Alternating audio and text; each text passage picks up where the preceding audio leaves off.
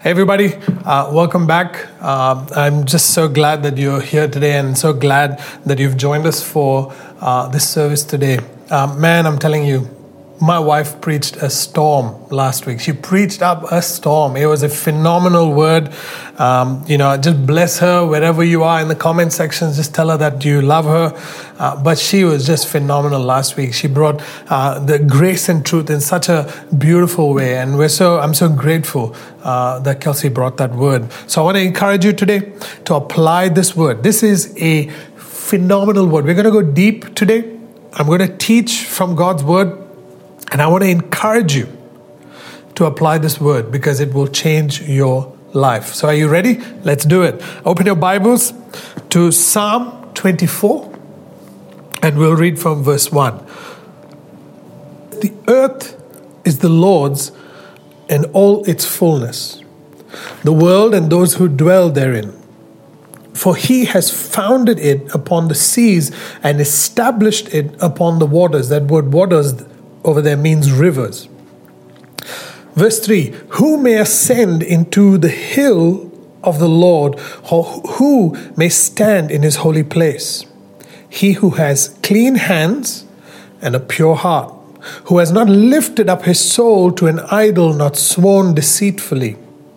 He shall receive blessing from the Lord and righteousness from the God of his salvation. This is Jacob, the generation of those who seek him, who seek his face.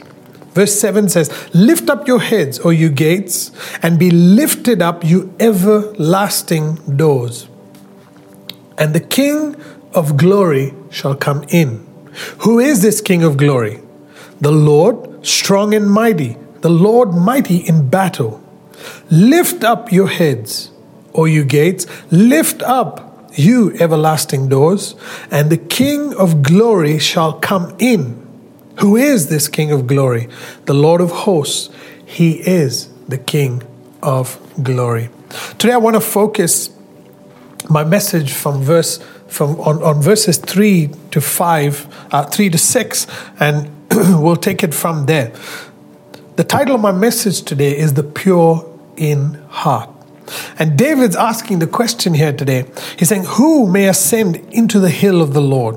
Who may stand in his holy place? The two, two positions that he's talking about the holy place and who may ascend to the hill of the Lord. And he begins to give the description of who qualifies to get to that place. He says, He who has clean hands and a pure heart who has not lifted up his soul to an idol or sworn deceitfully. I'm going to repeat that again. He says, Who may ascend to the hill of the Lord, or who may stand in his holy place? He who has clean hands and a pure heart, who has not lifted up his soul to an idol, nor sworn deceitfully. He who has clean hands and a pure and a pure heart, who has not lifted up his soul to an idol, nor sworn deceitfully, he shall receive blessing from the Lord and righteousness from God his salvation. Now, David, God testifies of David, and he says that David was a man after my own heart. And David, a lot of times we see David, although he was running for his life, his heart was focused on God's desire. What was God's desire for Israel? What was God's desire for his life? And so that's why he was called, God calls him a man after my own heart. But you see over here, He's saying there is a blessing that is received. God blesses the one who ascends to the hill of the Lord and stands in his holy place. There are two positions that David is talking about. Now, he's talking, he's talking about the past, he's also talking about his present, and he's also talking about a future generation. All right, we must understand what David is trying to say to us. He's saying that there is a group of people, there is a generation, there is a person who ascends to the hill of the Lord. Where have we seen this? We've seen this in the book of Exodus over the past few weeks, where Moses, as an individual, would ascend up the mountain to meet with God. And when he ascends to the mountain, he speaks to God face to face, and then he comes back down the mountain. And so David is saying, Who ascends the hill of the Lord? Who stands in the presence, in the holy presence of God? And he says, He who has clean hands, a pure heart, who has not sworn deceitfully, and who has not lifted up his soul to another idol. There are four things that he's talking about. And so we must understand that in order, now he is in the Old Testament, he's not in the New Covenant. He's in the Old Testament and he's talking about Moses. He's talking about who qualifies to stand in the presence of God, who qualifies to ascend to the holy place of God, right? And he's, he's saying, He who has clean hands and a pure heart, who has not sworn deceitfully, and or who has not lifted up his soul to an, an idol. Now, He's saying this person who ascends to the hill of the Lord, who ascends into the presence of God, who is an ascended master, is the one who receives a blessing from the Lord. He's not talking about the one who does the will of God. He's talking about the one who ascends to the will to the to the hill of the Lord, the one who stands in the presence of God. So David is saying it's not about your obedience now, it's about the one who stands in the presence of God, the one who loves the presence of God, who loves the, the, the place where God dwells. He is the one who receives a blessing. For the longest time, we've always desired a blessing from God, but we've not desired the blesser. And David is bringing us back. He's bringing us back to saying, listen, it's not about, about the blessing. Yes, you will get blessed. Blessing is a byproduct of being righteous with God. He's talking about desiring, seeking the face of God. Seeking God brings the, the blessing to you. And then he goes on to describe who is that person. Now, mind you, he's, in the, he's still in the Old Testament. And he says, Jacob, Israel, a generation who seeks the face of God is the one who ascends to the holy place. Now he's prophesying, he's talking about the past where God has a desire for, for Israel to be one with him, but also he's prophesying of a generation to come who will, who as a generation will be ascend, will ascend to the hill of the Lord, will ascend and, and stand in the holy place of God's presence. And so David is saying, he's saying, this is Jacob. He's pointing to Israel. He's pointing to Israel, that generation that was in the wilderness. And he's saying, this is, is Jacob, the generation of him, of those who will seek him, who will seek your face. You know, I've met many Christians in my life in ministry, and oftentimes, from all the conversations that we've had, there's a, there's a thread that, that goes through most of the conversations. And, and it sounds something like this You know, Pastor John, you know, I've been saved for a long time. I've given my life to Jesus. I've done everything that God has asked me. I've, I've been obedient. I've given my tithe. I've given my offerings. I've, I've dressed the right way. I've come to church. I've gone to life group. I've, got, I've sent my kids to the kids' church. I've done everything that you've asked me to do. I've, I've done everything that God has asked me to do. But somehow I don't, I'm not seeing the blessing of God in my life. I'm not seeing these blessings that God has promised me, and somehow I feel like like God has just forgotten about me. I, have been faithful to Him for so many years. I've been obedient to every word that He's spoken for so many years. But somehow, you know, I, I feel like I, am sick in my body, and my, you know, my parents are sick, and you know, the I don't have any money, and all these things. Somehow, my obedience seems to be uh, uh, with God, but somehow the blessing seems to be evading my life. So, oftentimes, because we want a blessing, we do things in order to be blessed and receive favor from God. And Christians have been caught in this cycle that they think that because uh, of their obedience that God blesses them. That because of their obedience that God favors them. And, and I want to I want to let you know today that that that's just one half. Obedience. I'm not saying obedience is bad, uh, but I'm saying obedience is good. But but God wants to reveal His heart in a in a deeper His desire today in a deeper way to us, so that we understand that it's not just about obedience that brings the blessing. Because when we think about about getting receiving a blessing and and, obedience, we have positioned ourselves to obey because we want a blessing, not obey because we are blessed.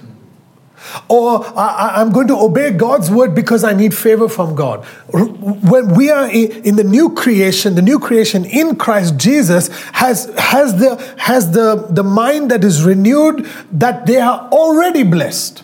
Ephesians chapter 1 and verse 3 eh, says that that God has already blessed us with every spiritual blessing in Christ Jesus.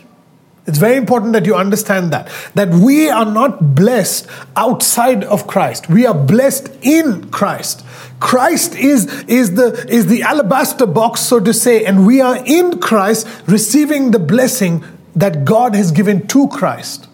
So when, when, when the new creation, we, we, don't be, we don't obey God just because we want a blessing or because we want favor. Pastor, please pray for me. You are favored, Pastor. You know, God listens to what you say. Yeah, for sure, He listens to what I say because I have the understanding that I am blessed. I am seated in heavenly places. I am, I'm, a, I am an, I'm a co-heir with Christ. And what I say when, when God says speak, I speak from His heart. That's why it things move.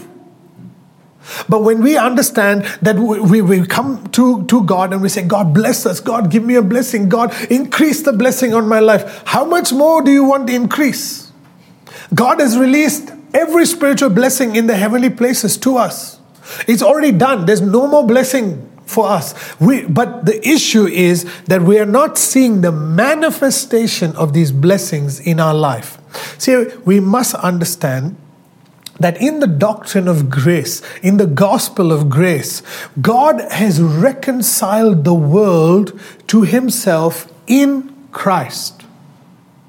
All of us have been reconciled to Christ, but redemption is our choice. Reconciliation is a work of grace, ladies and gentlemen. It wasn't our work that, that brought us closer to God. It was what Christ has done that brought us closer to, to, to God as a Father. But redemption of your bodies, redemption of your life, the transformation of your life is your choice. We can say, eh, God bless us, bless us, bless us. He's already blessed us. It's grace. He's already blessed us. He's already favored us. But in order for you to manifest the blessing in your life, that blessing, that transformation comes through the renewing of your mind. Redemption of the body, it takes place. Redemption of your life, redemption of all of creation takes place by the renewing of your mind with the word of Christ. So when your mind is renewed with the word of God, when your mind is renewed by, by revelation, yes, that's when you begin, your body begins to experience what we call redemption. Redemption is your work. God won't do it for you. What He has done is reconciliation. God has reconciled all of creation to Himself in Christ Jesus. So if you are in Christ Jesus, you are reconciled with God. You are the righteousness of God in Christ Jesus. Outside of Christ Jesus, you are not righteous. So if you are in Christ Jesus, you are righteous before God. God does not have a problem with you. He has you have peace with God. But now, in order for you to manifest this Christ likeness in your life, you've got to renew your mind with the Word of God. If you renew your mind with the Word of God, then you, your body begins to react according to the renewal of your mind. That is how you redeem your body from death. Please understand what I'm saying that God did not create your body for it to die. When God created man, he said it was good. He said he was good, which means there was no death in the body. So, if God's intention for mankind was that man should live and not die, can you imagine? We are making the choice to die. Now, some people might have a revelation that, that says that, hey, listen, I want to get saved and I want to go to heaven. I'm not going to stop you from going to heaven. Heaven's a beautiful place. But at the same time, I would be very sad to stand before God and, and, and, and God show me what the potential of my life was and why it, I cut my life short by my own choice, by saying, I want to go to heaven. The purpose that God has for my life, if He begins to show you and reveal to you how much you would have done in your life, but you chose to go early, that's, that's something that we need to think about. Because I don't want to stand before God and, and, and God show me, look at what you could have done the potential that your life had, but you chose to come to heaven. Not a problem. Heaven's a beautiful place. But at the same time, redemption of our body is our choice. So, how does it work? Now, now just imagine healing in the body is redemption. When, when cancer cells begin to die in your body and healthy cells begin to grow in your body, is redemption. Your body is being redeemed, your flesh is being redeemed. Why? It's because 2,000 years ago, Jesus died on the cross and he took cancer, he took all your sickness, all your sin, all your disease on that cross. So if you allow your mind to be renewed by that, if you allow your mind to be to be to be filled by that, that you are not sick, but you are healed. Health is your portion because Jesus took your sickness on the cross 2000 years ago. That means that tells your body, your body now will begin to manifest perfect health according to the renewing of your mind. A lot of times people accept the doctor's report rather than the report of the Lord. The report of the Lord is older than any doctor's report. But yet, we still choose to believe the report of the doctor. But if we only put our faith, we allow our mind, if God says that you are healed, that's it, that settles it. But yet, you can nullify the Word of God in your life by believing and allowing your mind to be filled by the report of a man. What you believe is what you will manifest. If you believe God's word, you will redeem your body from dying to everlasting life. God's promise is that he who believes in me will not perish but have everlasting life. He's not talking about perishing in heaven, he's talking about a body that will perish on earth. If God has promised you life, then that life comes from the Word. He is the source of life. So if you fill your mind with the Word of God and you allow your mind to be renewed by the Word of God, guess what? Every single cell in your body will begin to vibrate with the energy of Elohim because that's exactly what is what is in this word. The energy of Elohim begins to fill you and it will begin to make you divine. The the uh, humanity, the hope for humanity is divinity. Divinity is your portion. For you to live like God would live on the earth. He wants for you to live. He wants for your body to experience what Jesus experiences in his body. So if you want to manifest blessings and stop stop running after blessings. No man can give you blessings that God has already given to you.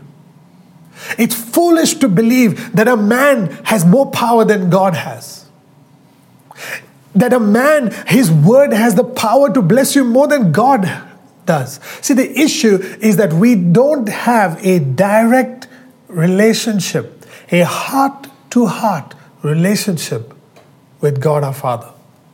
We need another person to represent us. We need another person. You speak to God, Pastor. You pray for me, Pastor. You only do that. Reconciliation is God's choice, which is grace Redemption is man's choice. Transformation, ladies and gentlemen, is a work from grace. This is very powerful. Transformation in your life is a work from grace. It is not a work for grace. You don't experience more grace by, by the renewing of your mind. You understand that, hey, I am in grace today. I have received the grace of God in my life. And it is from that place, He gives me the grace to transform my life. So every time you receive the Word of God, embedded in the Word of God is His grace. When you renew your mind with His Word, you're also filling your mind with His grace, His ability to manifest divinity in your life. This is very powerful. God gives you His ability, His power to manifest Christ in and through your life. This is what God wants for us to do. But it all starts with a desire for Him. It all starts with a heart, a pure heart for Him. See, God said, David says to, to, to the people, Who may ascend this holy hill? Who may stand in the presence of God? He who has a clean heart, clean hands, and a pure heart who has not lifted up his soul to an idol, and who has not sworn deceitfully. Now, he's talking about Jacob, he's talking about Israel. Have Israel done these four things? No. They failed at all of them. But yet, God would constantly pursue them. God rescued them out of Egypt because He wanted to have a relationship, a heart to heart relationship with His people. I want to show this to you in Exodus chapter 19. If you could go to Exodus chapter 19, this is such a beautiful story that would, would show you God's heart in such an awesome way. I want to read from verse 3 uh, till verse 8. and it says this And Moses, now remember, David was saying, Who ascends to God? Right? That's the one who's blessed. Okay? Now, Israel, they don't want to go up the mountain. Okay? So Moses would go up the mountain. And so verse 3 says, And Moses went up to God, and the Lord called him from the mountain. Okay? Please imagine, just think now. Moses went up to the mountain, and the Lord called him. Moses went up, which means Moses made the choice to go up the mountain, and then the Lord called him. This is beautiful. Call, and, and the Lord called to him from the mountain, which means God was in the mountain waiting for Moses. And Moses had this desire for God. He was like, God, what is on your heart for your people? God, where do you want us to go next? God, we're in the wilderness. Yeah, for sure. But God, I want to know what is on your heart. And so when Moses went up to God, the Lord called him from the mountain.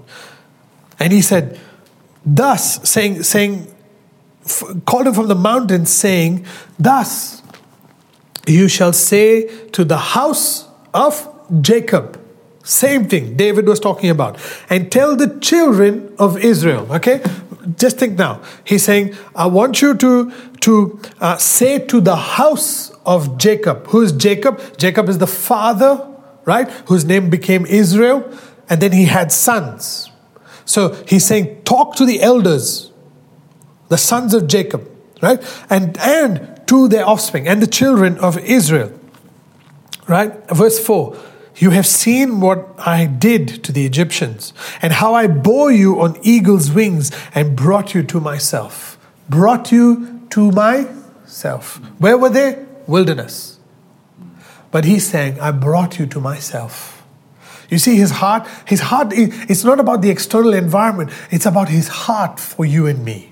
And he, here, here God is bearing his heart before Moses and he's saying, Listen, I, look, just remember the things that I did for you, but I brought you to myself. Verse 5 Now, therefore, if you will indeed now, I want you to pay attention to what God is saying. This is very, very critical. And if you don't pay attention, you might miss it. Okay? So he says, Now, therefore, if you will indeed obey my voice and keep my covenant, then you shall be a special treasure to me above all the people. For all the earth is mine and you shall be to me a kingdom of priests and a holy nation, and these are the words which you shall speak to the children of Israel. Now, I, I want you to pay very close attention to what I'm about to say. This God speaking to Moses is before the Ten Commandments. This is not even at the Ten Commandments moment, it's before the Ten Commandments. So, before, now I taught and I said that the Ten Commandments were a work of grace. This is God's work, and He put it on two tablets and gave it to Moses that the people rejected. But even before that, even before the commandments of grace came, God came to, to His people with a covenant. And He says this Now, therefore, if you will indeed obey my voice and keep my covenant, this is powerful. If you indeed obey my voice, so he's talking about obedience, but also keeping my covenant. What's a covenant, ladies and gentlemen? A covenant is a um, is something that two people agree to be faithful towards. It's something that uh, that that um, that people, let's say two people come in, in, in agreement about something and they make a covenant to be faithful to one another more than their faithfulness to other people. That's a covenant. And here we see God is making a covenant with Israel. Now, now, for example, marriage is a covenant. The, the wedding ceremony is not the marriage. The marriage is a covenant that two people come together to keep. the, the husband and wife will, will be faithful to one another more than anybody else or anything else. More than social media, the husband and the wife will be faithful to one another. More than their cell phones, more than their jobs, more than their careers, more than the children, more than the parents, more than the aunties, uncles, and society and culture, two shall leave and become one flesh. That is a covenant where two people live to serve one another. They're faithful to one another. But this is not an external act, this is an internal heart attitude. A covenant is something that is made from the heart. And we see that God is coming to Israel who were slaves in Egypt. And they come, they, he says, Hey, I'm going to give you the promised land. Come with me, follow my voice. Come with me. I'm going to make a covenant with you. He's putting out his heart and he's saying, Listen, I want to make a covenant with you. This is phenomenal. Because he says, if, I, if he keeps a covenant with you, he's saying, I will be faithful to you above everybody else. It's like a husband and wife. He's, he's coming together to, to people. Can you imagine God saying to a person, I want to make a covenant with you? He's saying, I will be faithful to you more than anybody else on the planet. But you will be my special treasure. You will be a holy nation. You will be a kingdom of priests. You will be a special treasure to me, to me. He's not talking about anybody else.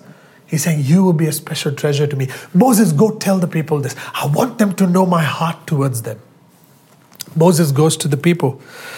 Verse 7 Moses came and called the elders of the people and laid before them all the words which the Lord commanded him. Now look at Israel. Verse 8. Pay attention, okay? You have to pay attention because you can miss it. But I'm believing that you are a smart church and you will get it. Then all the people answered together and said, All that the Lord has spoken, we will do. Right. So Moses brought back the words of the people to the Lord. And the Lord says to Moses, Behold, I come to you in the thick cloud, that the people may hear when I speak with you and believe you forever. Okay. The full drama happening right now. Okay? it's, it's a very dramatic scene. To me, when I read the Bible, it's full of drama. Like I, it's like, oh my gosh, how could you have missed it? Like I've missed it so many times, but that's absolutely okay because God is revealing His word to us today. When God, let's let's just say God made a proposal to Israel. He, he, he proposes like a, like a bridegroom. He's proposing to Israel, his bride. Uh, and he's saying, Hey, listen, I want to make a covenant with you. and, you know, I'll be faithful to you. You be faithful to me. This is apart from obedience.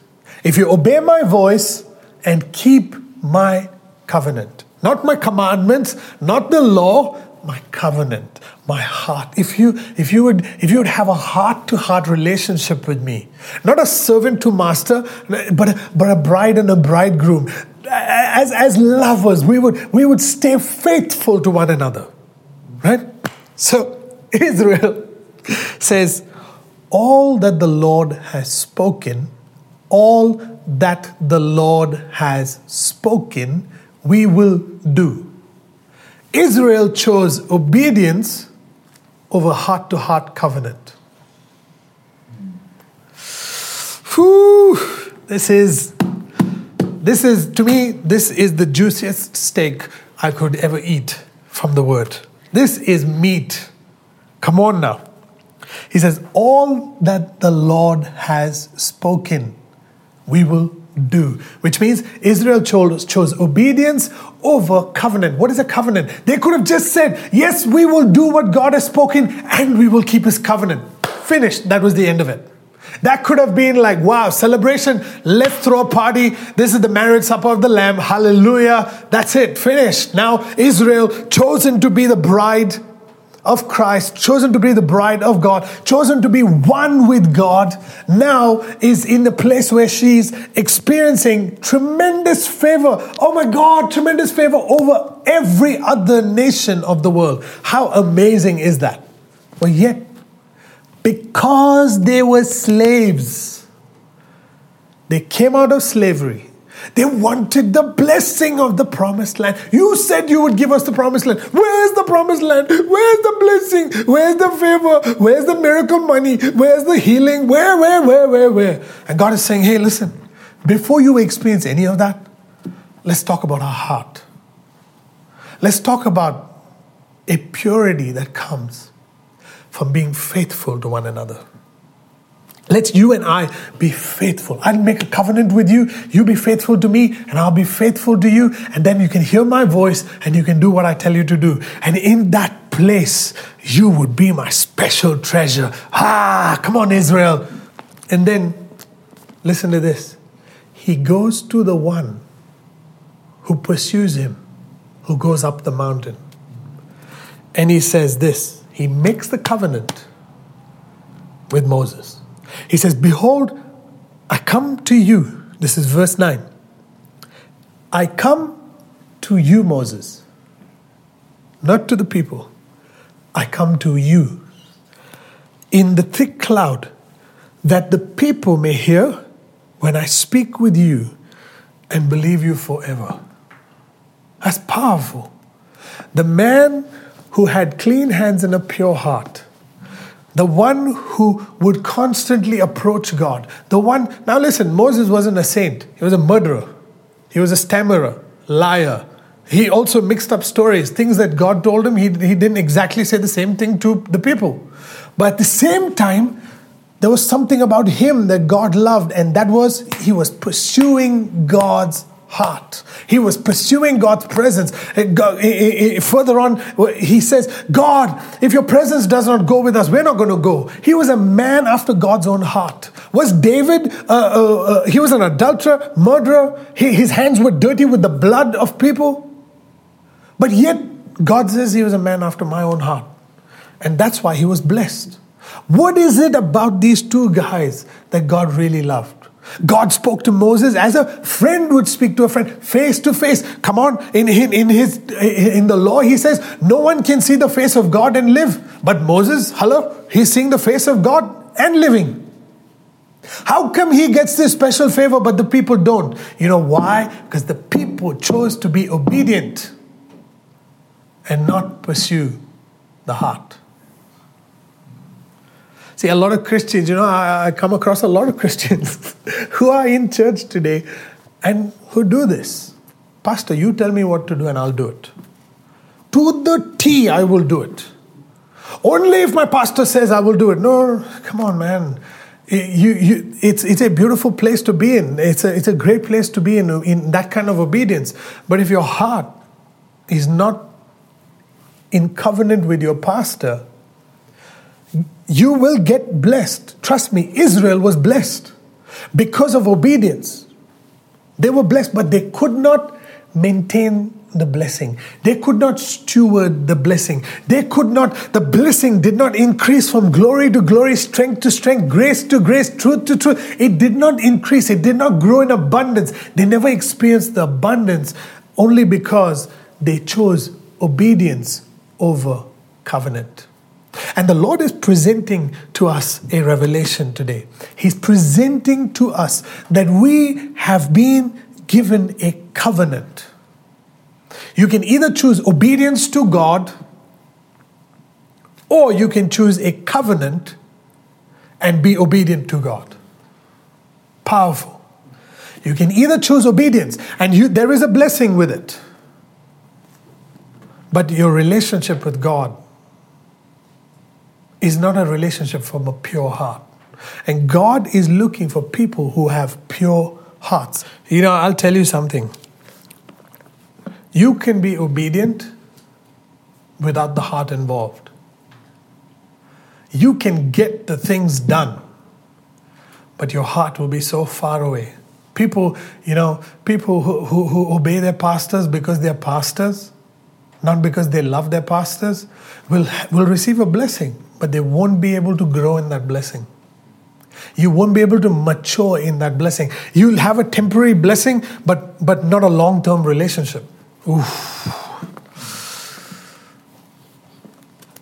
You'll have temporary. Uh, yeah, you know, after a while of being obedient, being obedient, being obedient, you're choosing to be a slave when God has set you free. But you can be in covenant with your pastor. You can be in covenant with your life coaches. You can be in covenant with your leaders. Uh, you can be in covenant with your with your mom and dad. Let me let me let me tell you something. You know, I, I I'm guilty of this as much as anybody else. You know, parents, you think your children are being obedient to you when you tell them what to do. go mow the lawn, go do the dishes, go do the laundry. And they're like, okay, okay, one day I'll leave this house. And then, you know, I'll, then I'll show you. hey, man, I'm telling you, even I said it. And I'm, I'm guilty of it. You know, today I understand that the blessing, you know, God in His commandments, He says, honor your father and mother. Because long life is your portion if you honor your mother and father. And, and uh, like, you know, we, we so hot blooded, we, we think we know it all and we're teenagers and the world revolves around us. No, it doesn't revolve around you. The earth is the Lord's and the fullness thereof. But parents, I want to encourage you that just because your children listen to you doesn't mean their heart is for you. Because I'll tell you, a child whose heart is in covenant with you, a pure heart, you tell them once, and they, will, they know your heart, what you want, and they will keep doing it until you say stop.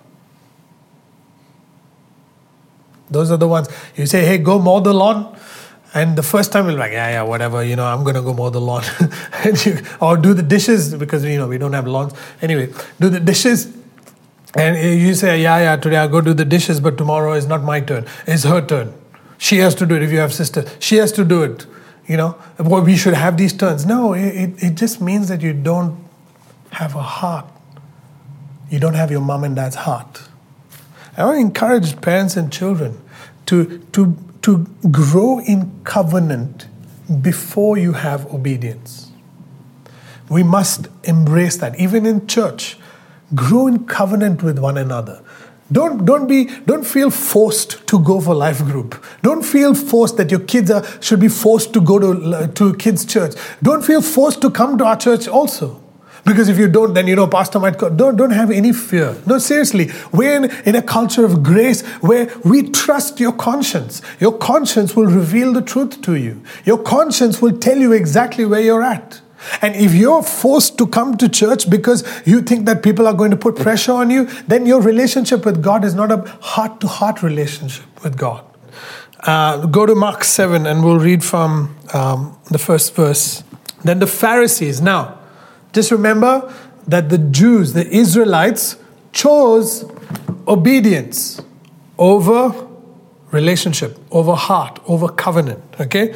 So now, every time they lived a life of such obedience that anything outside of that obedience was corrected or killed or was thrown out. All right. And so now the Pharisees, you must, uh, must understand this that the, the, way the Jews lived in those days, the Israelites lived in those days, is that, that outwardly they need to show holiness to God. So they would have evil hearts. They would have, uh, they would they, would get up to all the nonsense the whole year, and once a year they will bring, they will work hard to bring that spotless lamb. The lamb has to be spotless. The offering has to be perfect. If it's not perfect, God will reject me. Do you understand? But internally, they are all a mess. But yet, once a year, they would come to God with a perfect offering and they would receive a blessing and it would last a year.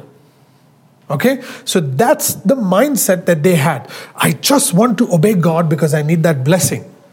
So if you're a Christian and you are following that principle, I'm asking you to change your ways. All right?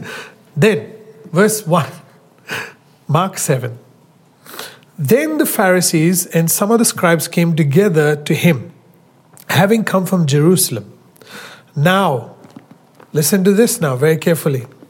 Now, when they saw some of his disciples eat bread with defiled, that is, unwashed hands, they found fault. Some people listening to this message today, or my messages in the past, have been listening to find fault. I want to tell you that I've found some like you in the Bible.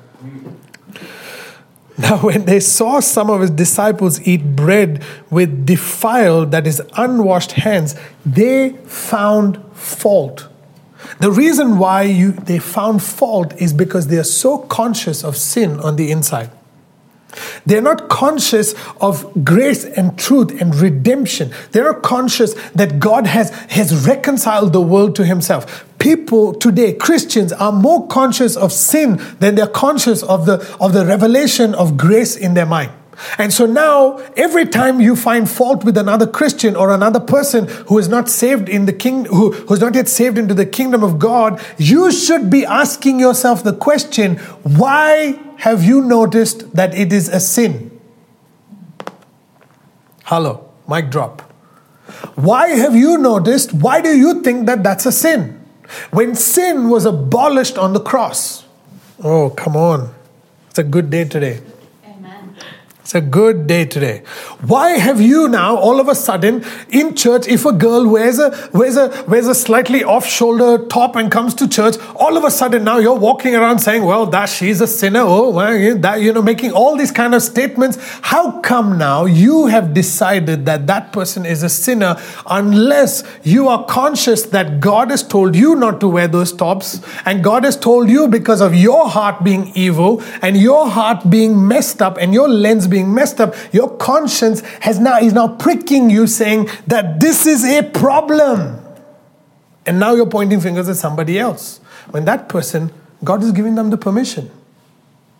He's giving them the freedom to dress as they please. But for you, finding fault. For the Pharisees and all the Jews do not eat unless they wash their hands in a special way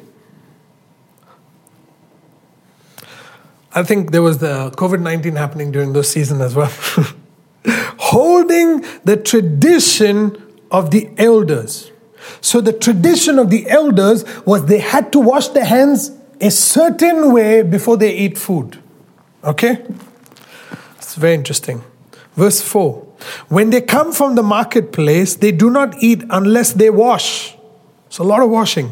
And there are many other things like they have received and hold, like the washing of cups and pitchers and copper vessels and couches.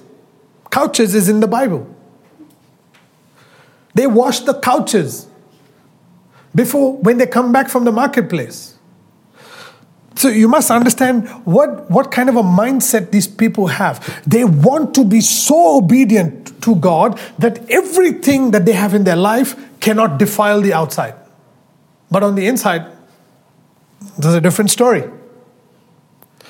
Then the Pharisees and the scribes asked Jesus, Why do your disciples not walk according to the tradition of the elders, but eat bread with unwashed hands? This is so phenomenal. They have the audacity to ask grace why his disciples are not living according to the law. Phenomenal. Absolutely phenomenal.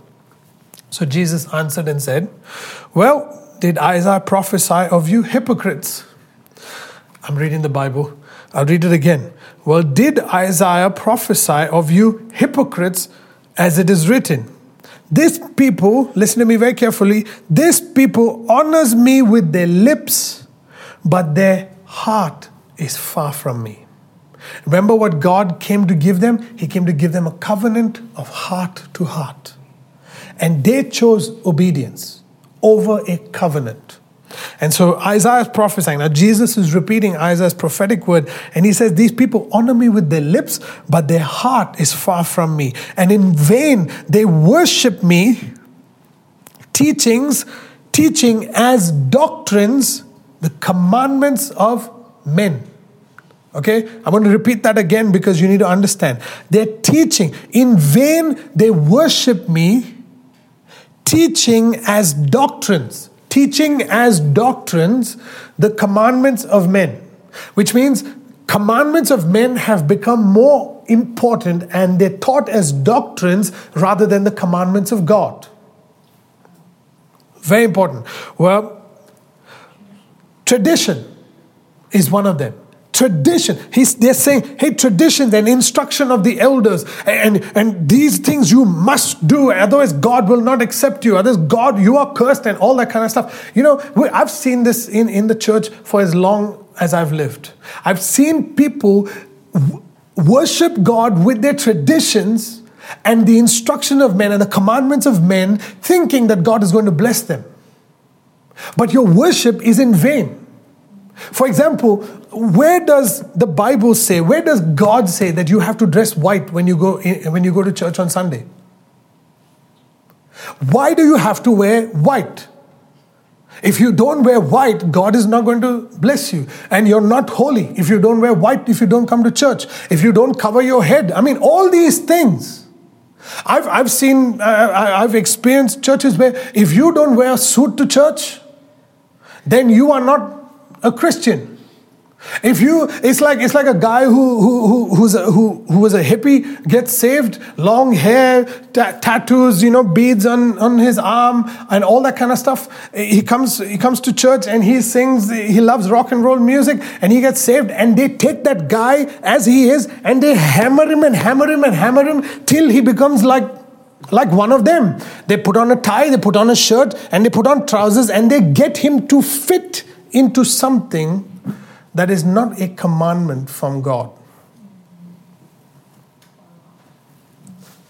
See, there's an issue, and we think that that is acceptable in the church, and we think that that is acceptable to God. When God, when was the last time God said, dress up in white when you go to church? When was the last time God said, dress up in a suit? When was the last time that God said, hey, listen, wash your hands before you eat?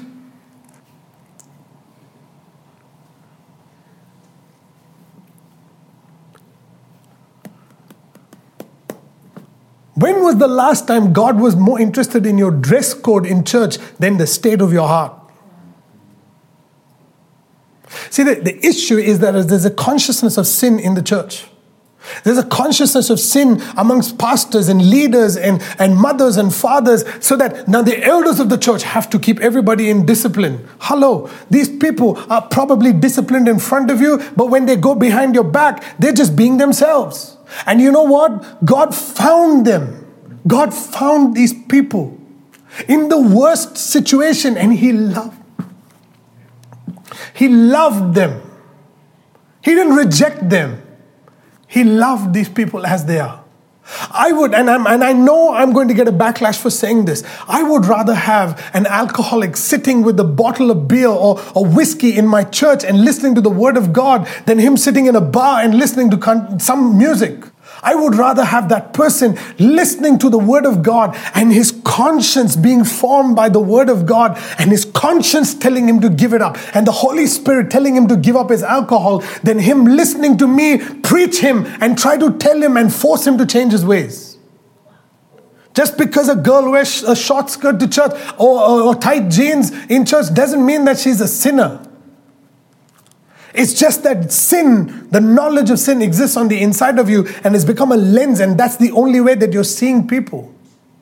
And you've got to come into a place where you understand I cannot judge someone when God did not judge me. When God looked at me in my pitiful state and He loved me, and He was merciful to me. We've got to be merciful to people around us. We've got to love people around us. We've got to accept them. Now, you might say, well, John, you're a pastor, and are you, are you saying that people are allowed to drink and smoke and do whatever they want to do? I'm not telling you what you should or shouldn't do. It's not my place. My name is not G O D. And neither it is you, neither is your name G O D. We don't come up with the rules and regulations. We have a covenant I'm faithful to God. I'm faithful. If God tells me not to drink, I'm not going to even look at it. Why? It's not because I'm trying to be obedient to Him, it's because I love Him. I don't look at another woman because I'm faithful to my wife. I'm faithful with my eyes. I'm faithful with my body. I'm faithful with how I dress to, to honor my wife. I, I live because of that covenant. I don't, I don't live because I want to make an impression with people. Hello. We've come so far from covenant with God. And we think it's okay that, you know, yeah, oh, they have to change. They have to become like, like me. They have to, no, we've lost it. They have to become like Christ. Our responsibility as elders is to give the word. And our responsibility is to trust the generation that is after us, not to force them to do things. Jesus addresses it so phenomenally. He says, These people, they come to me in church dressed in white, covered, acting all holy, but the minute they get out of church, they're a total different being all together. I would rather you be who you are outside in the church than be somebody else in the church and pretend. And then five years down the line, come to me and say, Pastor, I've been obedient to God. I did everything He told me I did, and now but no blessing, no profit, no no no job, no nothing is happening in my life. Well, that's the reason why nothing is happening in your life is because we trusted you to receive the word and apply it in your life. We trust people. I would rather have a, an environment of trust than an environment that forces people to do things. So Jesus is saying, and in vain they worship me, teaching as doctrines the commandments of men. And then he goes and he goes a little more deeper. For laying aside the commandment of God, you hold the tradition of men. You we, as Christians, we, we think that, oh my God, you know, if I, if I don't go to church, the pastor's going to get angry. We're not thinking, man, I'm going to miss an encounter with God. You know, I tell you, our church is phenomenal. They absolutely love being in church. We've told our people we don't have membership. We don't have any of those forms that you sign uh, that you commit to me, commit to me, you have to give all your tithe and offering. No, we, we don't do that. If you want to do something, you want to come to our church, it should be a choice that you make. You want to stay in our church, it's a choice that you have to make. It's your choice because redemption is your choice. Our choice is to provide a service where we serve the ones who want to be there. You have not signed a contract with me. Jesus has signed a contract with his Father. We're all in Christ. And so he goes on to say this You hold the tradition of men, the washing of pitchers, and see, he notices these things. God notices what you're doing. You're faithful to your tradition and not faithful to Him. Ooh. Washing of pitchers and cups and many other such things you do. And He said to them, All too well, you reject the commandment of God that you may keep your tradition. Wow. And then he goes on to say, For Moses said, not the Lord, Moses said, Honor your father and mother, and he who curses father or mother, let him be put to death. But you say, if a man says to his father or mother, Whatever profit you might have received from me is korban, that is a gift to God, then you no longer let him do anything for his father or mother, making the word of God no effect through your traditions which you have handed down, and many such things you do. What's he saying? He's saying, listen, Moses said, God said, honor your father and mother that you may live. It's a commandment. If you read the Ten Commandments, he says, honor your father and mother so that you may live long in the land. So, long life is the blessing that comes from honoring your father and mother. Moses says, if you don't honor your father and mother, right, he who curses his father and mother, right, will be put to death. But then these guys, they bring out a, a sort of a, um, they, they, they, sort of create a tradition out of the commandments. It's not the commandment, but it's a tradition out of the commandments. Now, where, where did God talk about cleansing, ceremonial cleansing? He spoke about it in the tabernacle. When they come to the tabernacle, there's a laver where they wash. It's a ceremonial cleansing. But these guys take all the pots, the pans, the couches, the dogs, the cats, the cows, everything, including themselves. Every time they go out to the market and come back, they're having a bath. You, you understand? They take something that God has said and they make it legalistic. They make it in such a way where now they're walking around the market and they're looking, who's not washing their hands? Look, that one's not. Look at that, brother. Hey, wash your hand, man. God will punish you. But God's like, dude, I, you eat whatever you want, man. You wash your hands, you don't wash your hands, it's up to you. You decide what, how you want to redeem your body, how you want to value your body. He gives you that choice. And then here is so amazing how Jesus puts it to them. He says, You say, Moses says, honor your father and mother. But if you don't, you'll be put to death. But you say, if I give to, listen to me, if I give to God, then, and then I don't have to give to my parents. That's basically what he's saying. If I give an offering to God and I serve God, then I don't have to serve my parents. So, in essence, God is saying, Jesus is saying, that by doing, following your tradition, you are nullifying a blessing that comes from the commandment of God.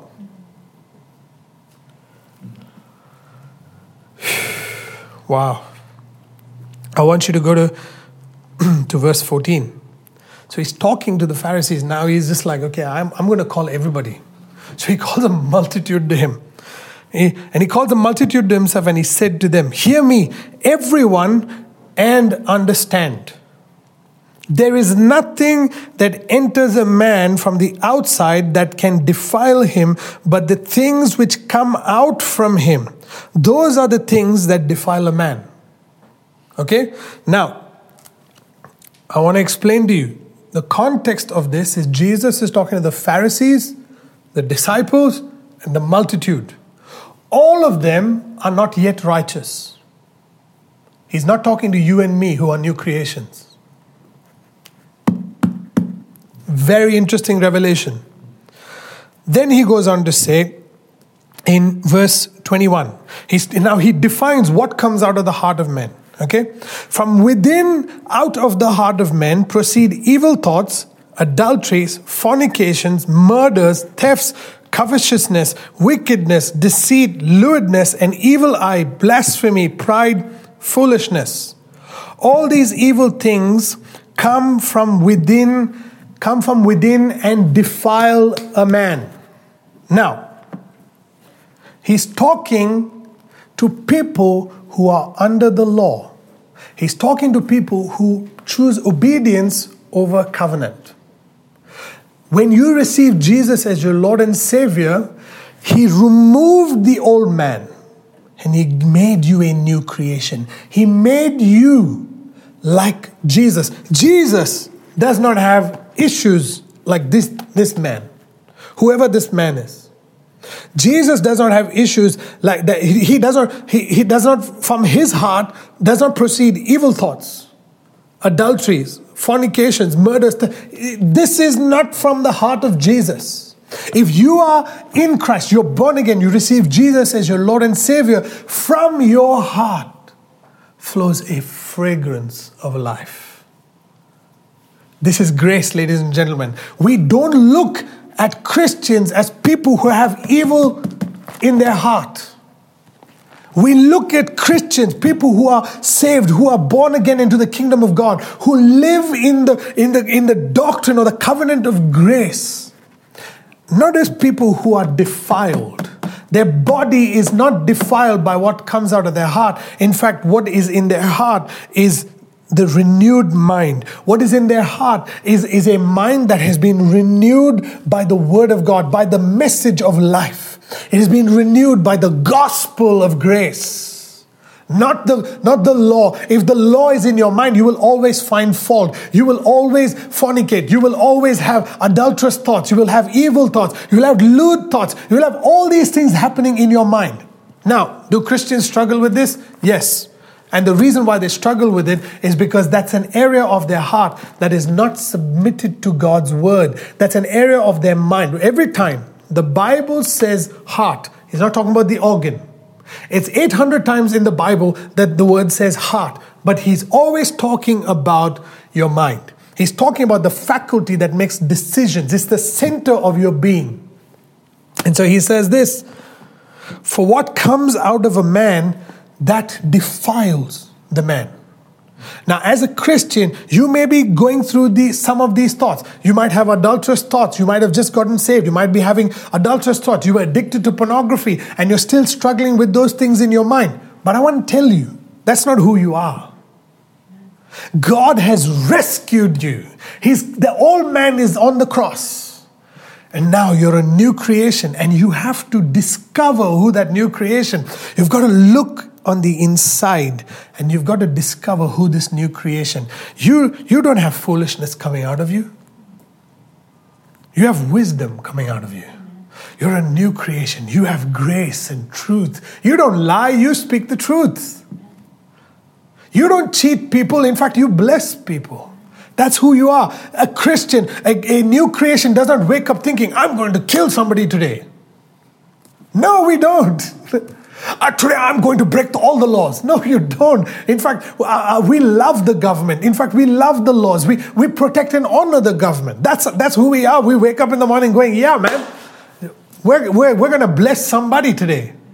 That's a new creation. It's not me. It's not you. This is not you. He's talking to somebody else. He's talking to people who choose obedience over covenant. You and I are in a covenant. And I want you to go to Second Corinthians chapter 2. I want to show you something beautiful. I preached this at Pastor Neil's church last week, but I just want to touch on it a little bit because you need to know what comes out of you.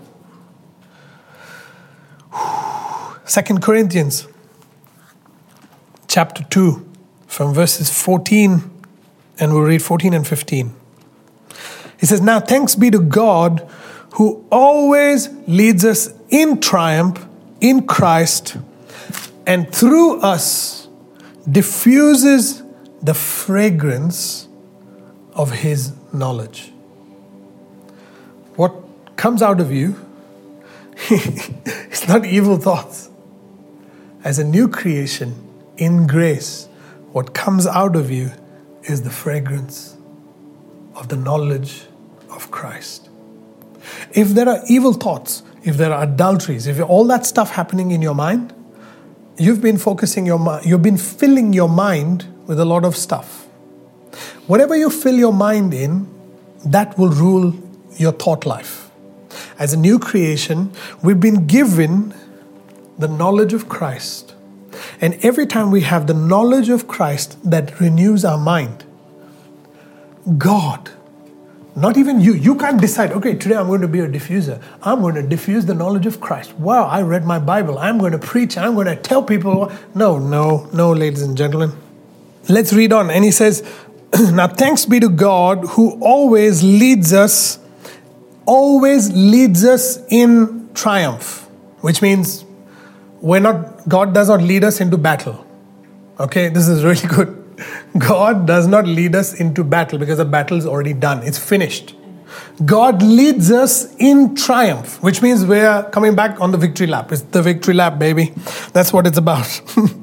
and he says this He leads us in triumph in Christ and through us diffuses the fragrance of His knowledge in every place. In every place. In every place.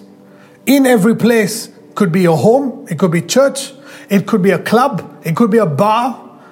You could be in the desert going for a barbecue. It could be with your friends. None of your friends could be saved around you. You could be hanging out with them. And all of a sudden, without your permission, he doesn't need your permission. He just needs you to have the knowledge of Christ on the inside of you. And all of a sudden, he begins to diffuse the knowledge, the fragrance of Christ all around you to a point where now people begin to experience God. See, what the old man, what was in his heart defiled his body. But the new creation man, what is in his heart redeems his body. This is very powerful. If you want to live long, you need the fragrance of the knowledge of Christ. But it comes from a place of being in covenant with God. It comes from a place of pursuing God with a pure heart. So he says, For we are to God the fragrance of Christ among those, among those, not only Christians, okay, among those who are being saved and among those who are perishing. Which means Christians are being saved and people who are perishing who don't have the knowledge of God. It's our responsibility to be amongst them. It's not, a, it's not our responsibility to run away from the darkness, it's our responsibility to be in the darkness. Wow, this, this world is so dark. Yeah, exactly. That's where we need to be. Don't create rules and regulations. You can't hang out with that person. That you can't hang. They have bad habits and they're going to influence you. If ye have taught your kids well, trust them to make an influence.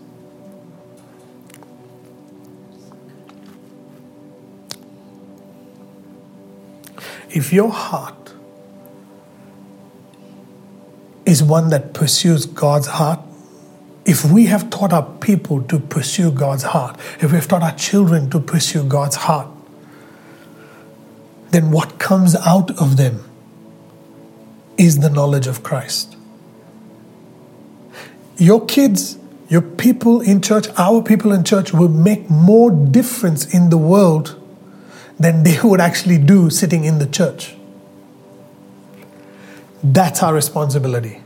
Why? Is because each and every person who is in Christ is not does not have a direct covenant with God, but is in the covenant of Christ with God. Christ was the one who was who had perfect obedience. But his obedience to God was because of a covenant that he made with God. It was a covenant in his blood. He made a covenant in his blood with God the Father. And that blood speaks a better word.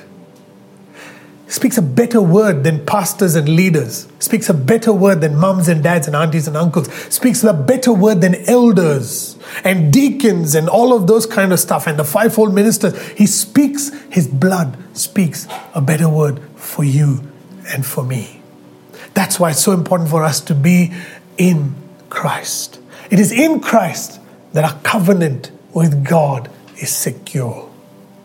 Jesus says in, in, in the Beatitudes uh, in Matthew chapter 5, he says, Blessed are the pure in heart, for they shall see God. the new creation in Christ Jesus are pure in heart. We have a pure heart, man. You don't have an evil heart. You have a pure heart. You have a pure body. You have purity in your blood. This purity is not just it's not because of your of your works, it's because of what Jesus has done. That's grace for sure. But you have a responsibility to redeem this body. We have a responsibility. Each one redeems his own body. Each one focuses on, on his own body or her own body. You don't focus on somebody else. you focus on your body. You have a responsibility to focus on your own body. Don't worry about other people. That's God's job. Their conscience. Trust, trust people. Even if they fail and you think they fail, renew your mind because their failure is not your failure. Their failure is a stepping stone to success. But your failure might really cause you to ridicule them and judge them. But guess what? Your judgment doesn't define them. Your judgment only poisons you, it defiles your body.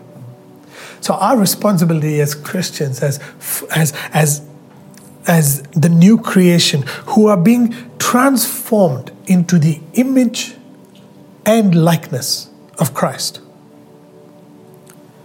Our responsibility is to look at the generation, look at people around us as people who are being saved, who are people who are in covenant with Christ,